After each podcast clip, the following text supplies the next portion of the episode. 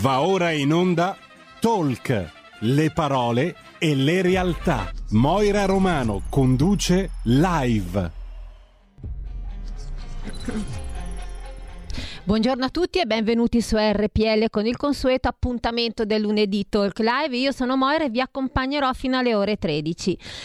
Buon lunedì, come già dicevo prima, 20 settembre. Le temperature sono un po' in diminuzione, ma fa niente. Ci copriamo con una bella giacchettina e andiamo sempre avanti. 0266203529 se avete voglia di intervenire in diretta, oppure potete inviare un bel WhatsApp al 346 6427 756. Ripeto il numero di telefono con calma perché mi dicono parli troppo veloce. 02 6620 3529. Mi raccomando, intervenite in numerosi. Quest'oggi parleremo di insetti, perché allora dire insetti molte volte non ha un bel sembra chissà che cosa. In realtà parleremo di api e non solo. Pensate che le api domestiche e selvatiche sono responsabili circa del 70% dell'impollinazione di tutte le specie vegetali viventi sul pianeta e garantiscono circa il 35% della produzione globale di cibo.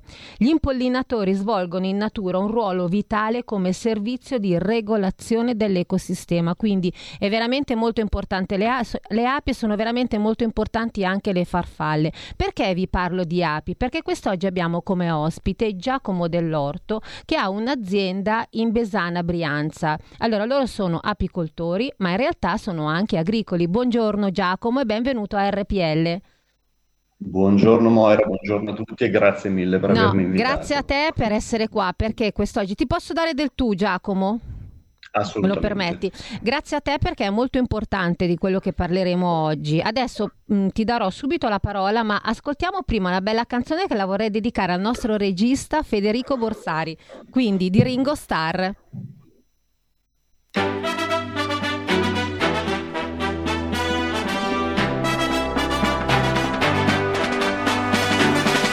A volte penso che a quelli come me il mondo non abbia mai voluto bene.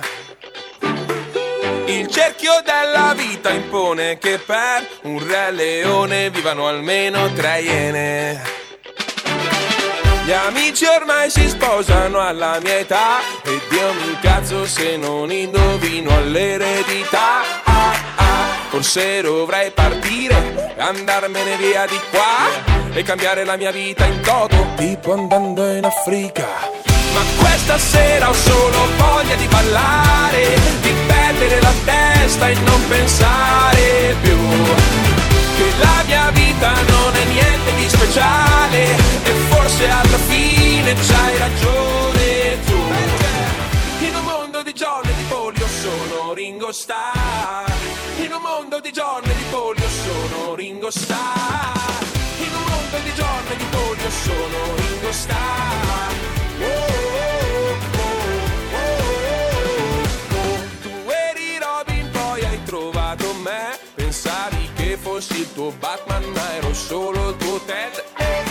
E quando dico che spero che trovi un ragazzo migliore di me, Ringo, i migliori alla fine se ne vanno sempre, che cosa rimane? Ringo. Ma questa sera ho solo voglia di ballare, di perdere la testa e non pensare più che la mia vita non è niente di speciale e forse alla fine c'hai ragione tu. In un mondo di giorni di polio sono Ringo Starr. In un mondo di giorni di polio sono Ringo Starr. In un mondo di giorni di polio sono Ringo Starr.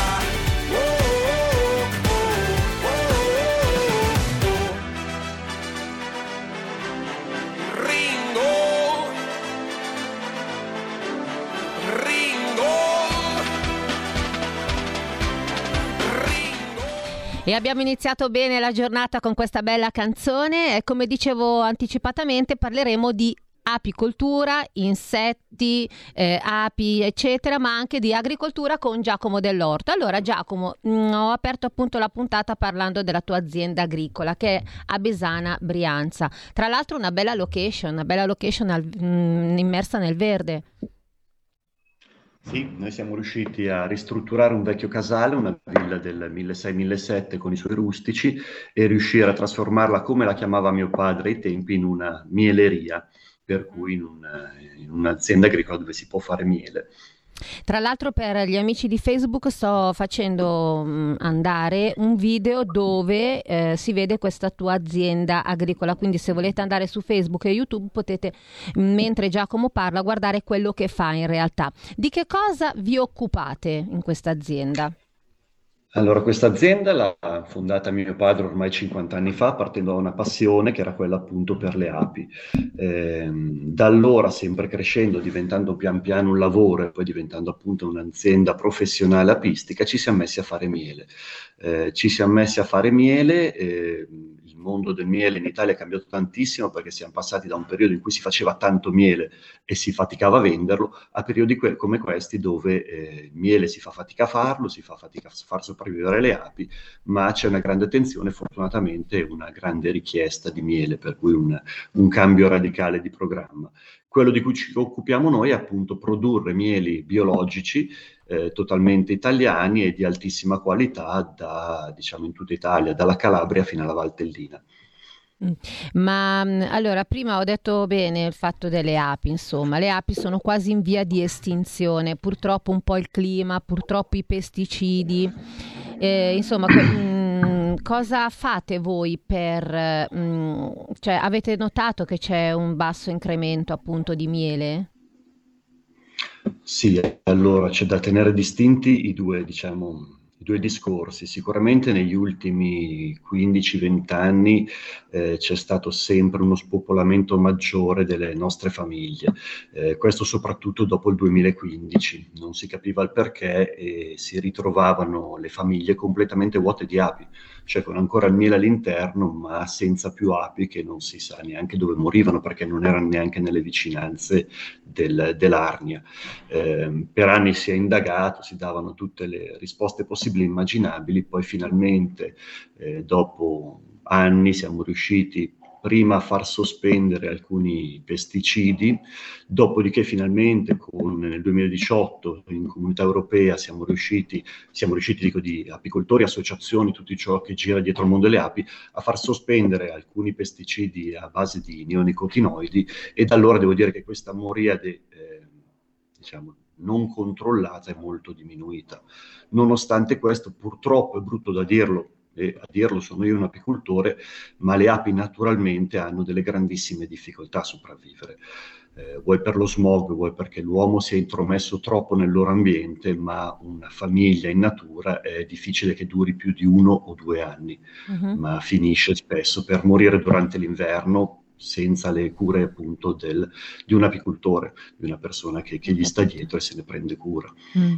Senti, ma riuscite a fare in modo che le api si producano sempre di più nella vostra azienda?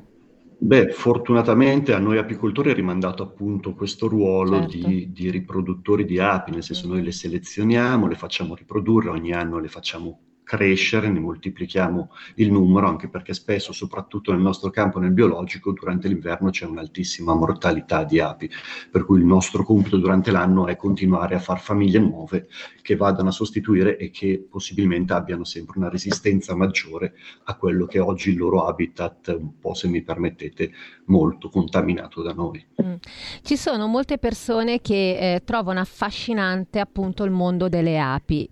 Oltre a essere affascinante, devo dire che è anche molto complesso, perché tu me lo confermerai, c'è tanto lavoro dietro. È un mondo molto difficile, sì. Molto complicato e soprattutto molto faticoso. Esatto, però probabilmente o per curiosità o chissà per che cosa vogliono, c'è tanta gente per fortuna che vuole diventare apicoltore, quindi allevare le api. Che consigli dai a queste persone che hanno voglia di fare questo tuo stesso lavoro? Innanzitutto, quanti alveari servono per praticare l'apicoltura? Allora, per praticarla da un punto di vista obbista, e devo dire che negli ultimi 5 anni gli hobbisti, ma anche gli apicoltori, si sono moltiplicati esponenzialmente, fortunatamente. Se bastano, io do sempre il suggerimento di 3 famiglie. perché sono un numero dispari, per cui si riesce già a fare una piccola percentuale se uno sta lavorando bene o male. Il consiglio che mi sento di dare a chiunque voglia iniziare con le api, che è un mondo bellissimo e affascinante, è: non pensate alla produzione del miele, imparate a guardare le api e a capire come stanno, perché la cosa più importante è la salute delle api. Tu puoi produrre 20 kg di miele in un anno e arrivare all'inverno e tutte le tue famiglie morire. E questo vuol dire che tu non sai lavorare, non sei un apicoltore e hai portato del male comunque. E quindi... Mentre se tu produci pochissimo, ma la tua famiglia arriva in forza e passa l'inverno, hai fatto del bene a una famiglia e soprattutto stai dimostrando di essere un bravo apicoltore. Certo, ma poi secondo me la cosa importante è affiancare un apicoltore navigato. Non improvvisarsi. Sì, ma anche molto informarsi. Noi diciamo che collaboriamo molto, diamo suggerimenti a chi viene da noi a prendere le famiglie, ma soprattutto io dico: informatevi. Non è la mia verità, cioè ci sono tante verità, bisogna sempre informarsi, ma soprattutto guardare le api. Almeno una volta alla settimana aprite la vostra arnia, guardatele, capite cosa è cambiato la settimana prima e cercate di capire come sta. Meglio il cubo o il portichetto? Allora, il portichetto è più carino, esteticamente è più carino. Noi siamo per il cubo perché spostandole tanto, facendo tanto nomadismo, preferiamo il cubo, che è più comodo da trasportare e da utilizzare, diciamo, nel mondo del lavoro. Se le lasciate ferme, portichetto, un po' di ombra, arrivano più tranquille, è più simpatica come situazione. E come posizionare l'apiario? Allora, l'apiario consiglio di posizionarlo sempre dove prenda il sole. Considerate bene che il sole più importante è d'inverno, perché d'inverno le api stanno al centro della famiglia, scaldano la famiglia muovendo dei muscoli che hanno sulla schiena, producono calore, e se hanno un po' di sole riescono a uscire più facilmente, perché non vanno in letargo, ma devono riuscire a uscire per, diciamo, fare espletare le loro funzioni corporee. Se questo non avviene, gli causa delle malattie molto gravi che possono portare alla morte. Per cui al sole, che d'inverno quindi... prendono sempre un po' di sole. Ok, quindi un luogo ventilato anche può essere? Un luogo non troppo ventilato, perché se, soprattutto che sia protetto dai venti del nord, i venti più freddi, perché il vento, soprattutto d'inverno, che è un momento più difficile per le api, può abbassare molto la temperatura e farle soffrire molto. Quindi mi farle faticare. Quindi il tuo consiglio che dai è non improvvisarsi, mi raccomando, altrimenti fate peggio. Quello sì, bisogna sempre stare un po' attenti e soprattutto non prendere una cosa perché fa moda o perché ho le api. Se si prendono le api come se si prendesse un cane, bisogna prendersene cura. Bravissimo. E sapere che occupa tempo. Sono d'accordo. Senti, invece l'attrezzatura? L'attrezzatura è abbastanza, diciamo, minima, basta una tuta da apicoltore con una maschera e guanti, anche un giacchetto, noi usiamo giacchetti, maschera, guanti, un affumicatore e una leva. Ok, leva, pinza che solleva i telai.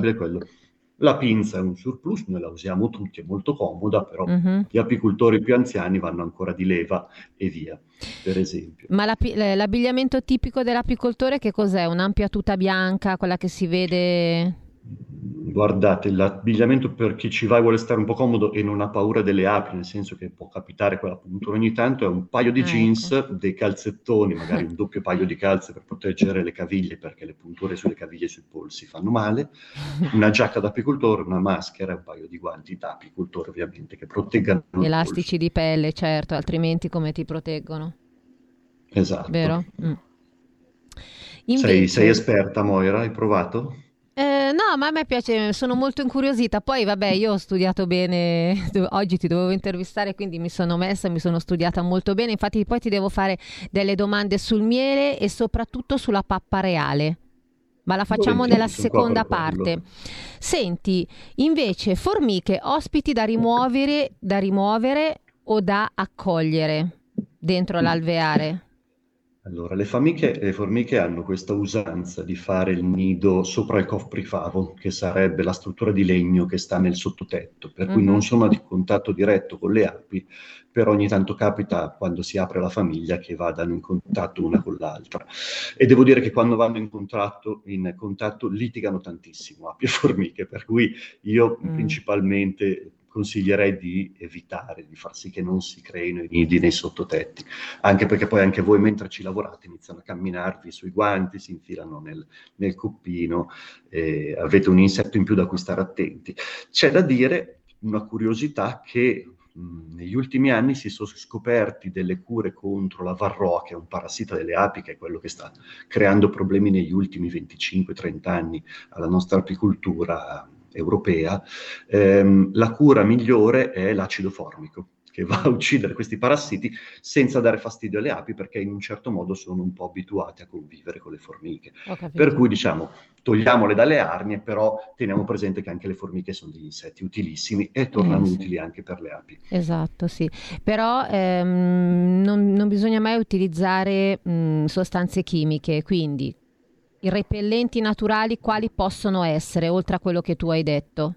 Allora, non sono repellenti, sono proprio degli acidi, per cui prodotti naturali. Io parlo poi del biologico, noi essendo biologici possiamo usare solo prodotti naturali. Sì. Per la cura della Varroa, che chi ha un minimo di dimestichezza sull'ape sa che è un parassita che va a distruggere tutta la covata delle api e a portare malattie che poi vanno a uccidere la famiglia, suggeriamo due prodotti naturali, che sono appunto l'acido formico, l'acido delle formiche, e l'acido ossalico, che è un acido che naturalmente è presente in moltissima verdura, anche quella che noi mangiamo. È concentrato ovviamente, va usato sempre nel modo giusto, nelle dosi giuste, per cui anche lì non ci si può improvvisare, e sono gli unici due prodotti che noi consigliamo per andare a fare questa cura indispensabile per le api. Ho capito. Senti, invece, come evitare le principali malattie delle api? Allora, le malattie principali delle api ancora oggi sono la peste, la più grave è la peste americana. Purtroppo lì non c'è cura, molta attenzione, capire cosa sta succedendo all'interno dell'arnia, e se capita che ci sia della peste americana è chiudere l'arnia, portarla a distruggere, avvisare l'ASL.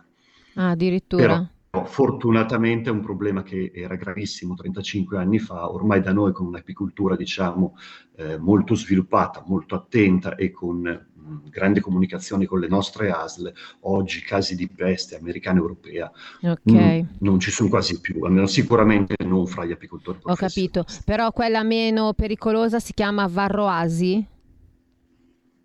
Allora, ti ho sentito male, scusami. Mi chiedevi della Varroa? Allora, la malattia meno pericolosa delle api è la Varroasi. La Varroasi, che sarebbe quella che porta la Varroa, è appunto questo piccolo acaro che si fa spostare addirittura sulle api, va a pungere le larve, va a succhiare una parte di quel proprio del sangue della larva, ma va a portare grosse malattie. E l'unico modo per combatterla questa è fare dei trattamenti che dicevamo prima con acido ossalico formico 2 volte all'anno in certi periodi, fatti in un certo modo, quindi con estrazione di covata, piuttosto che sempre quando non si sta raccogliendo miele, perché sono prodotti naturali comunque che non devono finire nel miele. Senti, la tua azienda, se vuoi dare dei riferimenti, se le persone ti vogliono venire a trovare, dove si trova esattamente, se hai un indirizzo internet, Facebook oppure Instagram? Certo, la nostra azienda si trova a Besana Brianza, nel centro della Brianza, una delle città forse più verdi del nord della Lombardia. Il nostro sito internet è apicoltura dell'orto.it, omonimo anche della nostra pagina Facebook. Potete venirci a trovare se volete, siete curiosi di questo mondo. Il weekend che verrà noi apriremo, come facciamo 2 volte all'anno, tutta l'azienda al pubblico per far vedere come si guardano le api, come le si curano, come si fa il miele, andare a fare delle degustazioni dei nostri mieli monofloreali e tanti altri laboratori per grandi e piccini, per cui se volete venirci a trovare guardate la nostra pagina e facciamo delle giornate dedicate a far capire proprio come lavora un'azienda apistica in Italia che è fiera di fare questo lavoro. Avete mai pensato di fare, non so, dei laboratori all'interno delle scuole per dare l'importanza delle api ai ragazzi? Noi in realtà, che è una cosa bellissima che negli ultimi 2 anni non siamo riusciti a fare, collaboriamo tantissimo con le scuole, passano più o meno da noi 2000 bambini all'anno o andiamo noi nelle scuole e appunto diamo un'infarinatura, cerchiamo di spiegare come funziona il mondo delle api e cerchiamo di fargli capire, oltre che non sono animali pericolosi ma altro, ma quello ormai i bambini devo dire che sono più preparati degli adulti, cerchiamo proprio di farli avvicinare facendogli vedere le api, facendogli fare dei laboratori apposta e facendogli delle lezioni sui lavori bellissimi che neanche la maggior parte della gente ignora che le api fanno dentro un alveare. Ma sai, molte volte magari si confondono tra, secondo me, api oppure altri insetti simili che possono essere, non so, le vespe, credo, no? Quasi sempre, soprattutto in questo periodo, sì, perché di vespe ce ne sono adulti. Tante, Di vespe e di api ce ne sono tantissime, questo è il periodo delle vespe, tutte quelle, lo dico perché qua magari mi aiuta, che vedete uscire dalle tapparelle in questo periodo, che vi vengono a rubare il prosciutto quando fate picnic, e sono piccoline, non sono api anche se ci assomigliano, sono vespe, perché l'ape mangia solo miele, la vespa è onnivora e adora prosciutto e birra, un po' come noi, per cui sì, spesso ci confondiamo. Esatto, e poi infatti la trappola per le vespe è infatti mettere dentro un po' di birra, eccetera. Abbiamo una telefonata in linea, pronto? Pronto, buongiorno. Buongiorno a lei. Vorrei parlare con l'apicatore per piacere. Sì, prego. Buongiorno, senta, la sento. Ma lei d'inverno fa il cappotto alle cassette? Faccio il cappotto alle cassette, il signore è un esperto. Io d'inverno alle famiglie più deboli faccio il cappotto, che per spiegarlo a tutti vuol dire che oltre all'arnia andiamo a inserire spesso dei pezzi di coperta di lana piuttosto che di juta all'interno dell'arnia, tenendo stretta la famiglia su pochi telaini per tenerla ancora più. Faccio un paio di domande, mi rispondi tutti assieme, scusa. Ma ad inverno fai il tetto perché non prende la neve, l'acqua? D'inverno le lascio col loro tetto normale, però devo dire la verità, noi molte famiglie le spostiamo in centro Italia. Lasci l'erba oppure ti ripulito e metti della carta o qualcosa, perché sotto sa che c'è chi bestie che quando arrivano stanche e non riescono a salire cadono e c'è quell'insetto sotto che le mangia. Allora, noi di solito lasciamo sempre le nostre arnie sollevate da terra, ma lasciamo l'erba e tutto quello che c'è normalmente perché fa parte del loro ecosistema. Un'altra cosa, le api. Dica. Pronto? Succhiano l'acqua salata? Allora, l'acqua salata non lo so, devo dire la verità, ma non credo. L'acqua con dei sali minerali all'interno molto, soprattutto d'estate ne hanno bisogno, infatti le troviamo spesso invece che vicino ai ruscelli, vicino alle pozzanghere, come le farfalle, perché hanno bisogno di riassorbire sali indispensabili per loro. Ha qualche altra domanda da fare? In regia c'è il mio numero. Se vuoi, chiamalo che ti dico un segreto. Ecco, grazie, va bene, poi glielo passiamo, va bene, grazie a lei, buongiorno. Dopo Giacomo ti do il numero così magari il signore, se vuole. Sono curioso di sapere qual è questo segreto adesso. Esatto.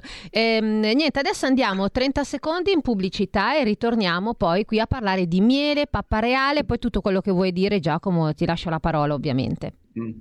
Preferisco le domande. Preferisci le domande? Allora facciamo le domande, ok? A dopo.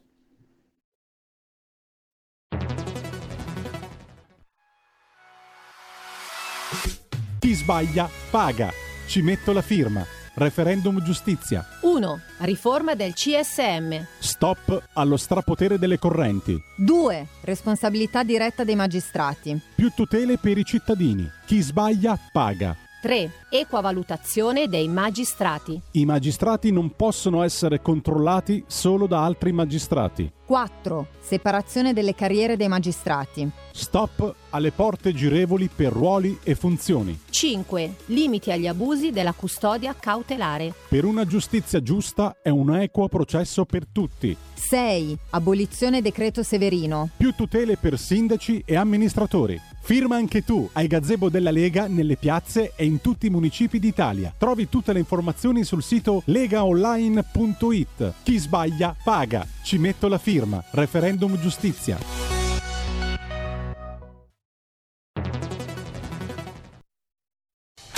Porta con te ovunque RPL, la tua radio. Scarica l'applicazione per smartphone o tablet dal tuo store o dal sito radiorpl.it.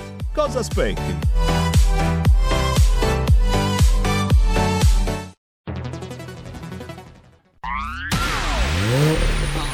Auto nuova fiammante col suono nuovo, è il DAB Plus che si sente a tuono. La provi e senti subito com'è che va. DAB Plus e la tua radio migliorerà. Digital Radio, il suono perfetto. DAB Plus. Anche RPL, la tua radio, è in Digital Radio. Dal 1849 Brescia è la leonessa d'Italia, perché Brescia, i bresciani e le aziende bresciane non mollano mai. La Sargom di Rodengo Saiano, brescianissima, è sempre più forte per vendere, lavorare e trasformare articoli gomma plastica tecnico-industriali. Alla Sargom, via Gaetano Bertoli 15, Rodengo Saiano, Brescia, troverete nylon, derlin, PVC, silicone, Vulcolan, plexiglass, policarbonato, sia in semi lavorati che in prodotti finiti a disegno cliente. Grazie Brescia. Da Sargom, Rodengo Saiano, Brescia.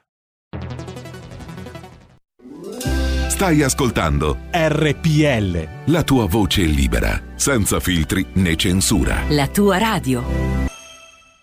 E ben ritrovati su RPL, io sono Moira, vi terrò compagnia fino alle ore 13, oggi parliamo di api e parliamo anche di ecosistema. 026620 3529 se avete voglia di intervenire in diretta, perché abbiamo Giacomo Dell'Orto e lui è titolare appunto di questa azienda agricola a Besana Brianza. Abbiamo cominciato a parlare di api, abbiamo cominciato a parlare come si crea un alveare, insomma tutto ciò che concerne il mondo delle api. Adesso parliamo di miele, perché le api cos'è che fanno, Giacomo? Il miele, assolutamente. Esatto, il miele, però c'è anche una sostanza chiamato anche il latte delle api o la gelatina reale. In realtà è la pappa reale, che è ricca proprio di glucosio, proteine, sali minerali e vitamine del gruppo B, e soprattutto in un periodo particolare della vita. Io penso che oltre ai bambini anche gli adulti possono ingerire la pappa reale, perché ti danno proprio carica e energia. Qual è in realtà il beneficio della pappa reale?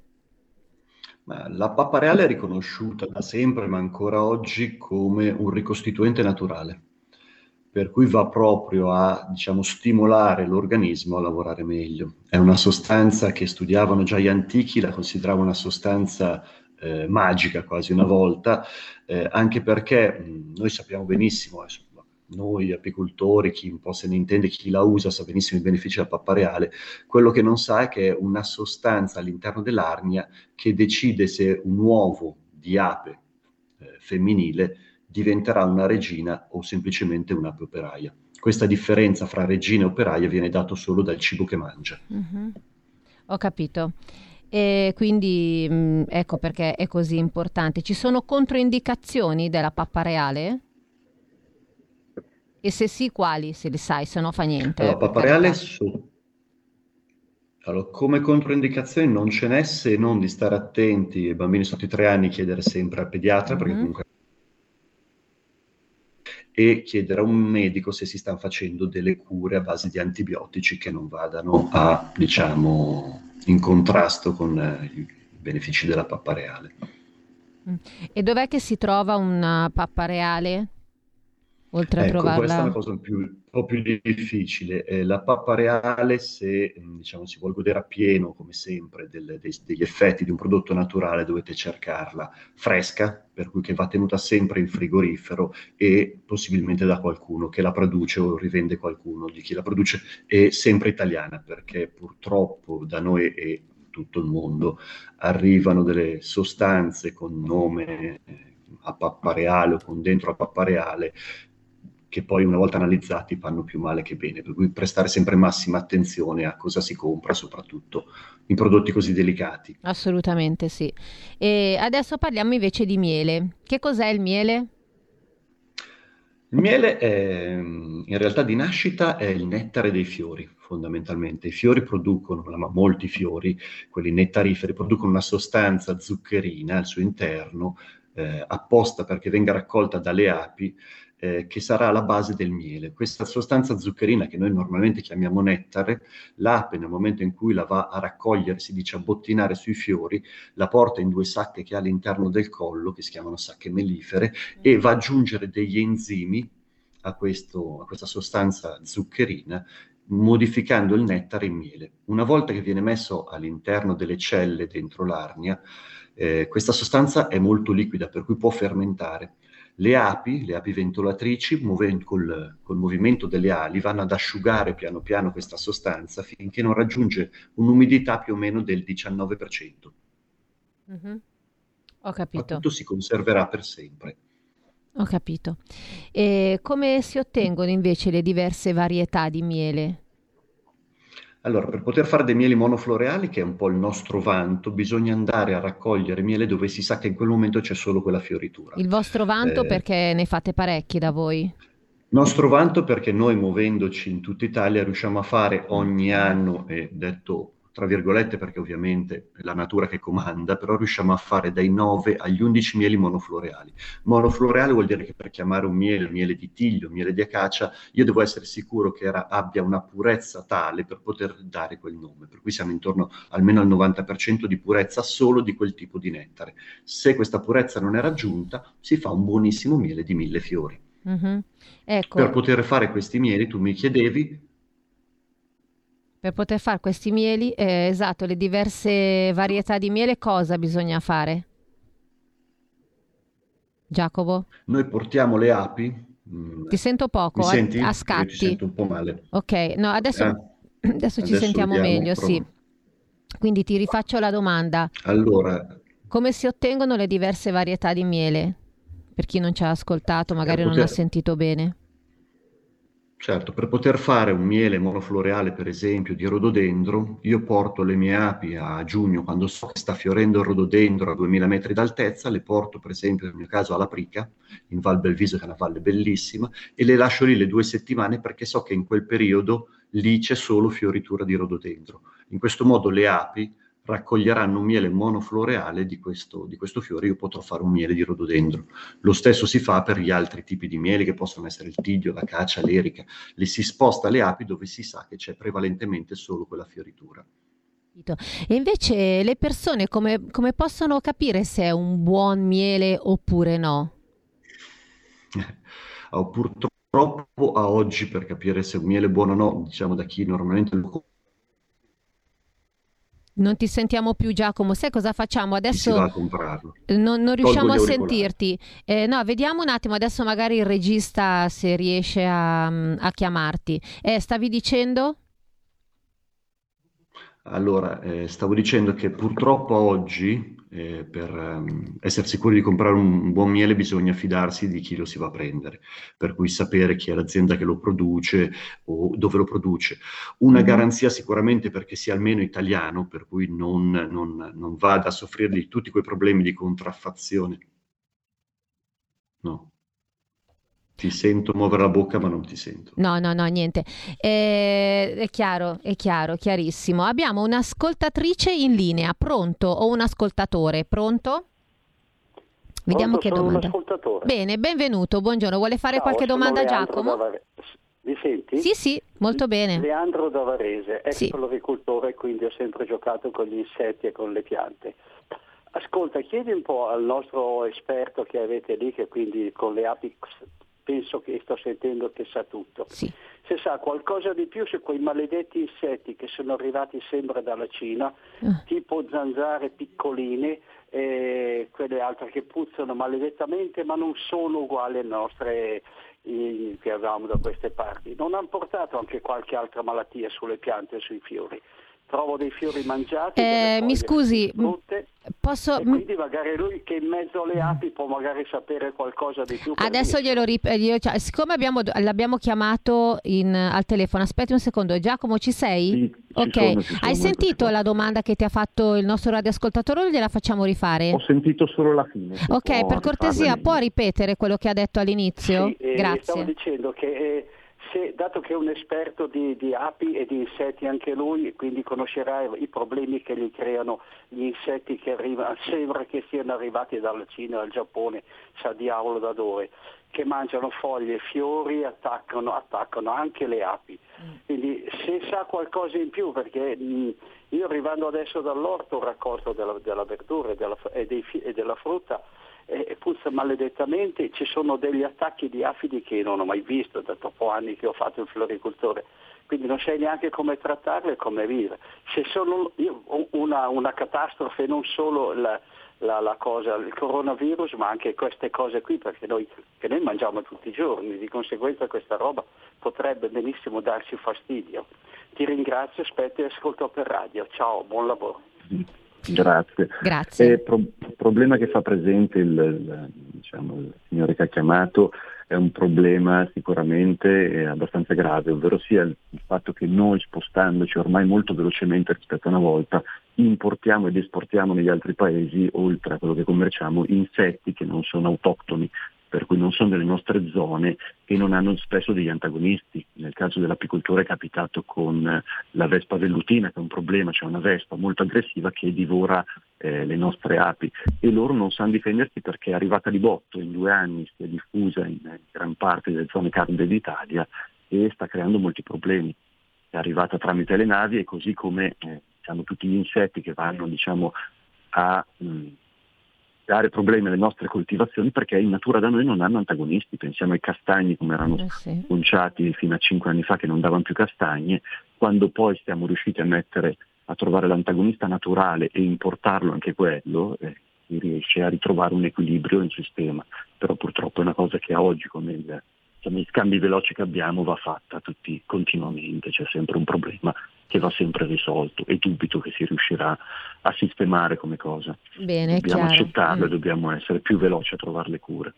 Sì. Ascoltiamo una bella canzone di Marco Masini, Il giardino delle api.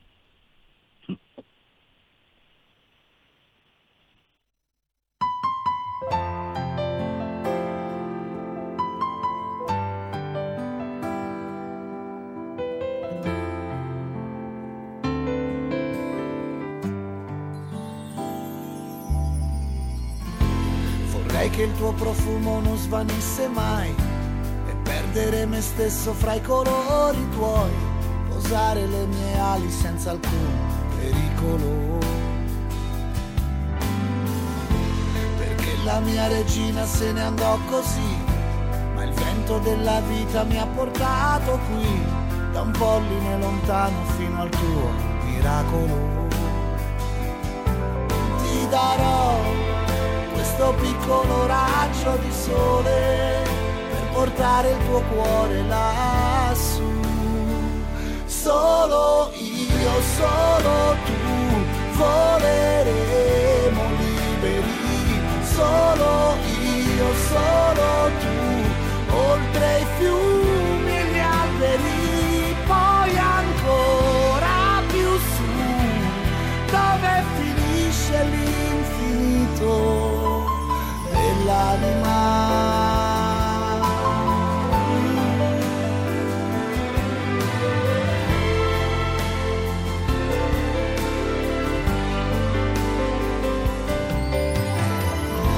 Lasciare l'alveare e non tornare mai, per ritrovare un senso a questi giorni miei, succhiare un altro petalo sarà dolcissimo. Coprirò tuo splendido corpo di miele, respirandoti sempre di più. Solo io, solo tu, voleremo liberi. Solo io, solo tu, oltre il Dio degli uomini, per non scendere più e amarsi per amarsi come si fa mai, e poi, e poi, e poi non vergognarsi a chiedere di più, di più, di più. Solo io, solo tu, solo io, solo tu, oltre i nostri limiti.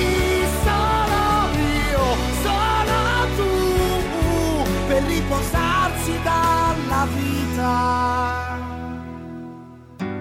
Vorrei che questa estate non finisse mai, per tutte le api e i fiori persi come noi, rimasti in un giardino a regalare spezzi l'anima.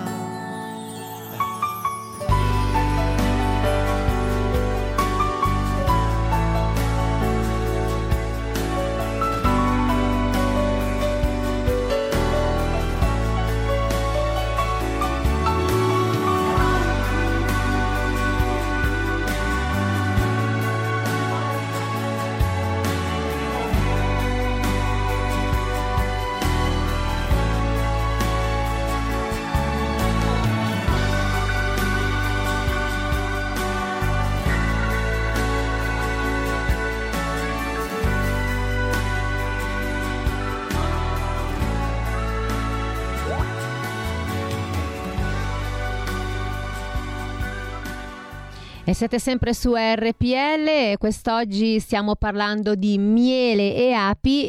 Abbiamo al telefono Giacomo perché Skype purtroppo è caduto. Allora Giacomo, senti, ti volevo dire, cos'è la cristallizzazione del miele? La cristallizzazione del miele è quel processo per cui il miele da liquido diventa appunto cristallino. È un processo naturale, cioè deve avvenire in tutti i mieli. E è fondato sulla cioè la velocità e il tipo di cristallo che va a creare è dovuto ai tipi di zuccheri che naturalmente compongono il miele, che sono fruttosio e glucosio, due zuccheri totalmente naturali. Più è alto il contenuto di fruttosio in un miele, più resterà liquido a lungo. Per esempio pensiamo alla caccia, che tutti diciamo un miele liquido, sì. In realtà è un miele che cristallizza dopo un anno e mezzo. Altri mieli che hanno alto contenuto invece di glucosio rispetto al fruttosio cristallizzano più velocemente, ma è un segno di un miele è buono, il fatto che cristallizzi, che non è stato pastorizzato, perché se io prendo un miele, lo porto a ebollizione, si pastorizza e resta liquido per sempre, ma perde anche tutte le sue proprietà naturali, per cui capite che è un discorso un po' controproducente per chi vuole prendere un prodotto sano e buono. Ma quindi è meglio il miele liquido oppure cristallizzato? Il meglio è un miele liquido in questo periodo perché naturalmente viene raccolto liquido ma che cristallizzi nel tempo, cioè se un miele di tiglio dopo 6, 7, 8 mesi è ancora liquido facciamoci qualche domanda, se un miele di acacia dopo un anno è ancora liquido è normale. Miele liquido si può dire che sia più adatto ai bambini molto piccoli perché ha più fruttosio che è uno zucchero più semplice o eventualmente a chi ha problemi di diabete perché è uno zucchero anche lì. Sembra che non va bene per i diabetici ma che dà meno problemi, diciamo, più semplice. Ok, adesso faccio una domanda che può interessare tutte le donne ma forse anche gli uomini. Fa ingrassare il miele? Il miele, allora, fa ingrassare come fanno ingrassare tutti i prodotti zuccherini. Però, se vogliamo vederla così, non ha composti grassi al suo interno. Però ovviamente fa ingrassare meno dello zucchero ma è un composto di base fatto da zuccheri naturali. Quindi è più dolcificante rispetto allo zucchero, per cui meglio un cucchiaino di miele da un punto di vista calorico che un cucchiaino di zucchero, molto meglio perché ha meno calorie, ha un potere dolcificante maggiore, quindi ne si usa anche meno, però ovviamente sono sempre zuccheri per quanto naturali. Certo. Se uno mangia tanto, qualche grammetto addosso lo mette di sicuro. E come tutte le cose, insomma, bisogna sempre usare con moderazione. Quindi a questo punto la mia domanda mi hai già risposto: meglio il miele o lo zucchero? A questo punto meglio un buon miele. Meglio sempre un buon miele, magari dopo apro una piccola parentesi su un buon miele, ma meglio il miele dello zucchero per tanti motivi. Il miele, soprattutto quello italiano, che abbiamo una legislazione molto rigida, è totalmente naturale. Sono zuccheri totalmente semplici, mentre lo zucchero bianco di solito è saccarosio. Lo zucchero bianco spesso viene sbiancato per renderlo bianco. Il miele ha dentro comunque sali e vitamine che lo zucchero non ha, per cui direi scegliamo il miele tutta la vita, soprattutto scegliendo il miele facciamo bene all'ambiente perché aumentiamo la biodiversità e facciamo in giro più api, per cui miele forever. Esatto, e poi mi raccomando cercate di prediligere sempre il made in Italy, così aiutiamo un pochino l'Italia che in questo momento ne ha proprio bisogno, aiutiamo anche le aziende agricole che ce ne sono veramente tante in Italia come quelle appunto di Giacomo, però ce ne sono veramente tante, quindi mi raccomando quando andate a comprare il miele, tutto ciò che alimentare made in Italy, giusto? Certo, controllate soprattutto se posso un suggerimento che ci sia scritto proprio miele italiano, non che la ditta sia italiana o abbia la sede in Italia, che ci sia scritto solo miele italiano, 100% miele italiano o ancora meglio che ci sia il marchio del biologico con l'indicazione Agricoltura Italia, perché quella è una cosa che la legge non permette di modificare, cioè c'è anche un grammo di miele cinese o spagnolo o di qualsiasi altro paese il logo del bio deve scrivere EU, per cui se c'è scritto Ottimo. Agricoltura europea è un segnale d'allarme, se c'è scritto ecco. Agricoltura Italia andate tranquilli. Ecco, quindi attenzione a tutto quello che c'è scritto sull'etichetta. Allora, il miele ha scadenza? Il miele ha una scadenza sull'etichetta indicativa, il miele in realtà è un autoconservativo, perché il miele è un prodotto come l'alcol che non può scadere, può perdere le sue proprietà piano piano. Il suggerimento che do di un miele, anche se adesso non dirò mai mangiate un miele scaduto perché non mi prendo la responsabilità, certo. Però il miele, ripeto, dura ben oltre la data di scadenza, cioè un miele buono, non tenetelo, se posso dare un consiglio di conservazione, non tenetelo al sole, perché gli UV lo rovinano come prodotto, come le sue proprietà, e non fategli riprendere umidità, perché se supera il 21% di umidità può rifermentare, per cui non mettetegli acqua nel vasetto fondamentalmente. Ho capito, ma in frigor ha una buona conservazione, se un consiglio? Anche fuori, anche io non fuori. Sono per il miele in frigor a meno che non piaccia particolarmente duro o fresco, se no non serve tenerlo in frigor, basta tenerlo nella dispensa, nell'armadietto, in un posto, come si suol dire, asciutto e fresco. Guarda, siamo quasi addirittura d'arrivo, io voglio lasciare qualche secondo a te perché voglio che tu ti faccia una bella pubblicità alla tua azienda, perché siete ho guardato e siete proprio bravi, non per niente tu quest'oggi sei nostro ospite. Quindi dove possono venire a trovarvi i radioascoltatori, dove ti possono cercare, insomma dai tutte le informazioni necessarie, a te la parola. Allora, ti ringrazio, io credo che la mia miglior pubblicità sia quando la fanno gli altri, per cui non mi promuoverò, però se volete venirci a trovare per conoscerci e valutare voi come lavoriamo, noi siamo in via San Clemente 12 a Besana Brianza, o se ci mandate una mail vi diciamo dove potete trovare i nostri prodotti, perché comunque molti negozi che sono molto attenti al benessere delle api e ai prodotti buoni hanno i nostri mieli, quindi si possono trovare Monza, Milano, Bergamasca, diciamo in Lombardia, in parte della Lombardia si possono trovare. Per il resto, ripeto, vi dico sempre che è meglio che la pubblicità la facciano gli altri, per cui valutate, e ricordo che come noi fortunatamente in Italia ci sono ancora molte aziende. Quindi voi andate a trovare la famiglia Dell'Orto e da lì poi le farete una bella pubblicità. Vi possono trovare sia su Facebook, giusto? Esatto, che sul nostro sito mieledell'orto.it, la pagina Facebook uguale, sì. Ci sono tutti i nostri riferimenti telefonici, le mettiamo sempre a disposizione. Senti, Giacomo, dai anche un riferimento telefonico, dopo dai un riferimento Allora, 0362 sì? 99 4878, l'ho detto abbastanza lento. Ripetilo ancora perché se hanno preso adesso la penna. 0362, vai? 99 4878. Benissimo, direi molto bene. Stavi dicendo che fate anche gli open day. Facciamo l'open day questo weekend e poi ne rifaremo un altro a maggio, ripeto, se sarà consentito farli ovviamente. Per cui se siete curiosi del mondo delle api e il resto, veniteci a trovare, che è una giornata di solito bellissima, che va bene per i bambini, per gli adulti e per gli anziani, piace a tutti e non so mai dire chi è il più curioso alla fine della giornata. Per cui veniteci a trovare. Ti voglio leggere un weekend, WhatsApp 25-26. Dimmi. Allora vediamo, il miele, ha scritto un radioascoltatore: il miele è il cibo delle api, ogni ape lavora tantissimo per produrre un solo cucchiaino, non abbiamo nessun diritto di prenderlo, non è un cibo indispensabile all'uomo. Tu cosa ne pensi? Ha scritto Raffaella. Allora, io penso che il miele, il cibo delle api, è verissimo, è il loro cibo primario. Abbiamo la fortuna che le api hanno una sovrapproduzione di miele veramente molto ampia, riescono a produrre molto più miele di quello che consumano durante l'inverno, quindi da questo siamo fortunati. C'è da dire che se noi non prendessimo il miele, per cui diciamo la estremizzo per venderlo, non avremmo i soldi per prenderci cura delle api, e per cui quella famiglia di api che magari ha prodotto tanto a cui abbiamo lasciato il miele non sopravviverebbe all'inverno. Per cui forse sono più, da un punto di vista un pochino più razionale sicuramente, di uso del miele, che è un prodotto meraviglioso in realtà, che ci fa bene, che mangiamo da 10.000 anni perché lo mangiamo da prima della carne, per cui direi non è indispensabile, ma niente forse è indispensabile nella vita sia il resto, però poi naturalmente ognuno ha le proprie idee ed è giusto che esprima il proprio tutti. Assolutamente sì. Un altro WhatsApp e poi ci salutiamo. Quindi si può sostituire in un dolce lo zucchero con il miele e in che quantità? Allora, si può sostituire assolutamente, noi lo facciamo quando facciamo le torte, il resto dovete fare attenzione però che il miele, come dicevo prima, ha un 18% di umidità, per cui dovete valutare come se aveste messo un po' di acqua in più, per cui stare un po' più scarsi di acqua. Bene, e ha scritto Pina. La quantità cambia da ricetta a ricetta, ma su internet ci sono un sacco di suggerimenti per fare le torte col miele invece che con lo zucchero, per cui trovate tutte le dosi, anche i suggerimenti.